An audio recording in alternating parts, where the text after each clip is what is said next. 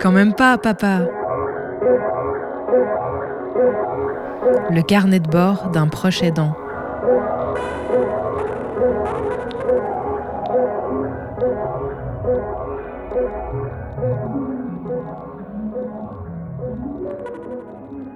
Depuis le début de ce podcast, je parle quasiment dans chaque épisode des professionnels qui nous accompagnent, sans forcément euh, raconter comment ils sont arrivés à nous accompagner, ce qu'ils proposent comme accompagnement, et puis les relations qu'on peut tisser avec eux au fil du temps. Et puisque c'est un sujet à part entière, j'ai choisi euh, d'y consacrer cet épisode.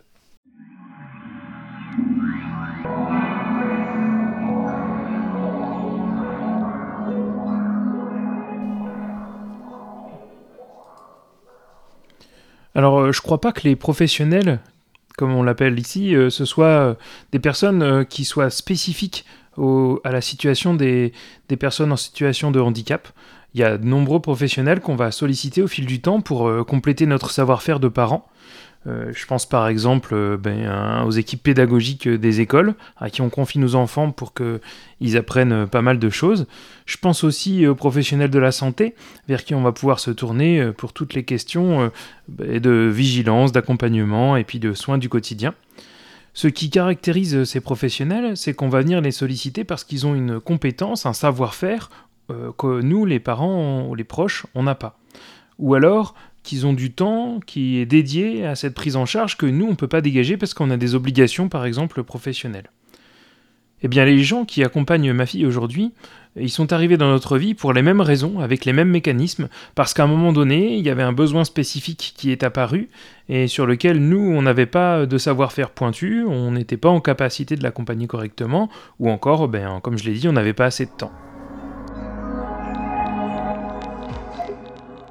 Les premières prises en charge euh, dont ma fille a pu bénéficier, elles étaient d'ordre médical. De la même manière que le médecin généraliste va orienter euh, une famille vers euh, des professionnels qui correspondent aux besoins, eh bien, quand une maladie un peu plus atypique arrive, on va se rapprocher des services hospitaliers qui ont le savoir-faire correspondant la euh, le premier symptôme qui est apparu euh, chez ma fille, ça a été la perte de la vue, et naturellement, ce sont les services d'ophtalmologie de qui on s'est rapproché, et qui ont progressivement euh, déployé leur savoir-faire expert pour essayer de qualifier la maladie, et puis aussi d'accompagner, d'orienter vers des personnes qui savent accompagner pour la prise en charge du quotidien. Comment est-ce que, quand on commence à moins bien voir, eh bien, on, on apprend, comment est-ce qu'on lit, comment est-ce qu'on va à l'école. C'est donc naturellement que ma fille elle a été accueillie dans un centre euh, spécialisé dans l'accompagnement des personnes en situation de déficience visuelle. Euh, tout d'abord euh, une fois par semaine, puis ensuite et bien toute la semaine, elle était scolarisée là-bas au bout d'un moment. C'est là qu'on a découvert les métiers et les compétences des orthoptistes, des rééducateurs en autonomie de la vie journalière, les instructeurs de locomotion, les adaptateurs transcripteurs, puis les enseignants et enseignantes spécialisés. C'était vraiment des besoins spécifiques, au-delà des questions médicales, sur lesquels nous, parents, on n'était pas compétents. Alors bien sûr, au fil du temps, on a appris à se former, on a appris beaucoup de choses. C'est comme ça qu'aujourd'hui, je me sens légitime à parler dans mon activité de recherche, par exemple, des questions euh, autour de la déficience visuelle, parce que j'ai pu apprendre aux côtés de ma fille euh, tout ce que cela entraînait, et puis apprendre des professionnels qui l'accompagnaient, elle, euh, sur bien les gestes du quotidien, la lecture, le, développement du toucher, l'utilisation des, capacités visuelles, même s'il en reste peu, le déplacement en ville, une foultitude de questions sur lesquelles eh euh, on a besoin de solliciter une expertise euh, spécifique. Tant que les besoins de ma fille n'ont été que liés à la déficience visuelle, ce centre et les compétences des professionnels qui l'accueillaient correspondaient à ses besoins. Et puis progressivement, il y a d'autres symptômes qui sont venus euh, complexifier euh, son quotidien. On, parle de troubles associés ou encore on parle de polyhandicap au bout d'un moment.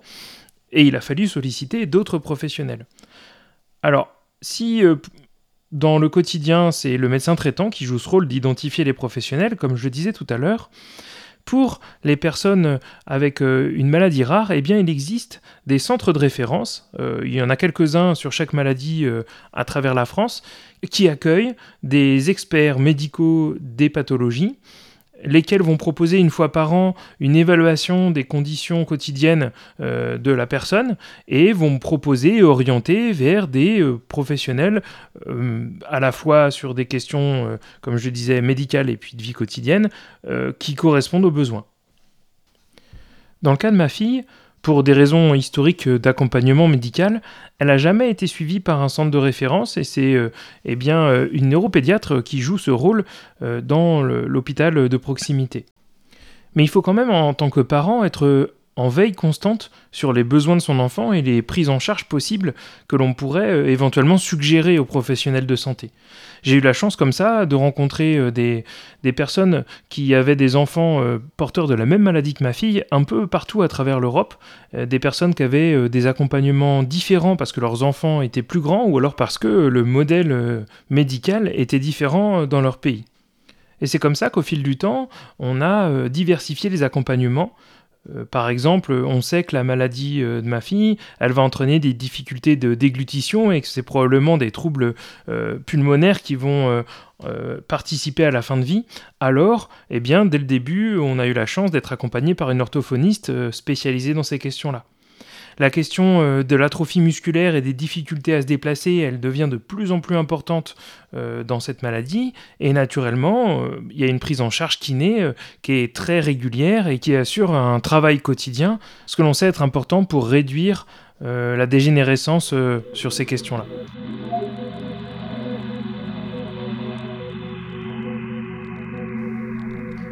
Et d'ailleurs, c'est de plus en plus fréquemment dans le cas des maladies dégénératives qu'on va envisager euh, l'intervention de ces professionnels pour précisément prévenir l'avenir, pour faciliter les choses, pour éviter de se retrouver dans des situations euh, complexes. J'ai déjà évoqué avec les outils de communication alternative qu'on explore, mais je pourrais le dire pour l'ensemble des professionnels qui accompagnent euh, ma fille, c'est cette idée que si on prend le temps maintenant d'un accompagnement euh, soigné, ça va retarder les difficultés et on aura l'espoir de pouvoir continuer plus longtemps à faire les choses euh, qui nous font envie euh, avant qu'elles ne disparaissent. Et bien sûr, ça prend du temps dans le quotidien. Euh, à la fois du temps de présence euh, des professionnels quand ils interviennent, mais aussi euh, de, du temps pour organiser, pour faire que tout se passe correctement, pour éventuellement prendre en charge les déplacements si c'est des professionnels qui n'interviennent pas depuis le même site. C'est, ça devient vite logistiquement complexe et ça contraint beaucoup la journée des proches aidants. Bien sûr, euh, tout ça c'est facilité quand euh, les professionnels travaillent ensemble depuis le même site, ce qui est le cas pour une partie des personnes qui euh, accompagnent ma fille aujourd'hui. Mais il n'empêche, quand on doit introduire une nouvelle personne dans cet équilibre, bien, il faut d'abord apprendre à connaître la personne, et puis que cette personne apprenne à connaître l'enfant, et en particulier avec les difficultés de communication qui deviennent de plus en plus importantes. Euh, d'une part euh, par les difficultés d'élocution, puis aussi par les questions de cognition, eh bien il arrive parfois que les professionnels euh, n'arrivent pas à trouver la bonne manière d'interagir, et donc ça n'accroche pas, ça se passe pas bien. Il y a aussi des fois où l'activité proposée par la personne, elle devient vraiment difficile pour l'enfant qui perd des capacités. Et alors, pour ces raisons-là, on se retrouve à devoir abandonner l'activité ou trouver un autre professionnel. Et c'est souvent ça ce qui se passe. C'est le constant réajustement des propositions et des sollicitations qu'on peut avoir euh, pour répondre euh, bien aux besoins très concrets du jour et aussi prévoir euh, le futur, comme je l'ai raconté tout à l'heure. C'est un petit peu tout ça le rôle de l'aidant familial, quand il n'est pas forcément accompagné par une équipe médicale qui a une compréhension globale de la maladie, c'est lui qui comprend les enjeux et les problématiques transverses et qui va aller chercher des compétences au quotidien pour satisfaire à toutes ces contraintes-là et à tous ces besoins.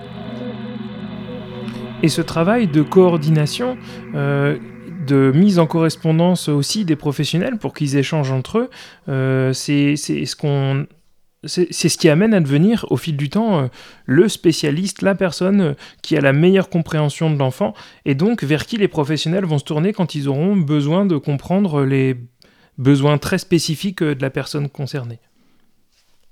Et c'est à ces moments-là que peuvent se construire euh, des sentiments euh, de solitude.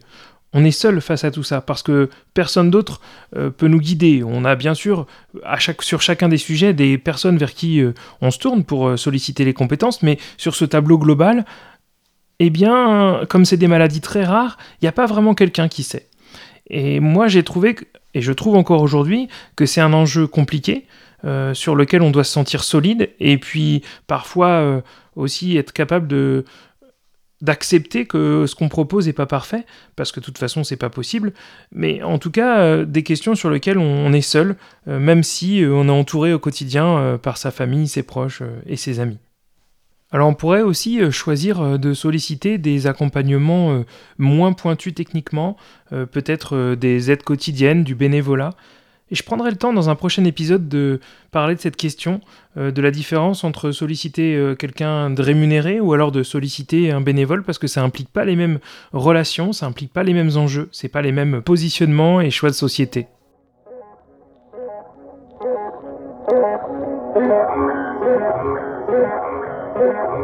L'aurez compris au fil de cet épisode, le rôle du proche est un rôle qui peut être solitaire et qui peut nécessiter de faire face à des choses complexes.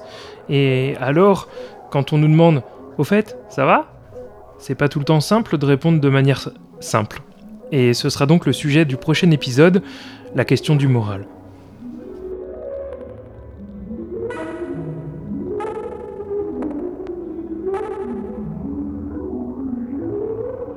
Un podcast à retrouver sur le.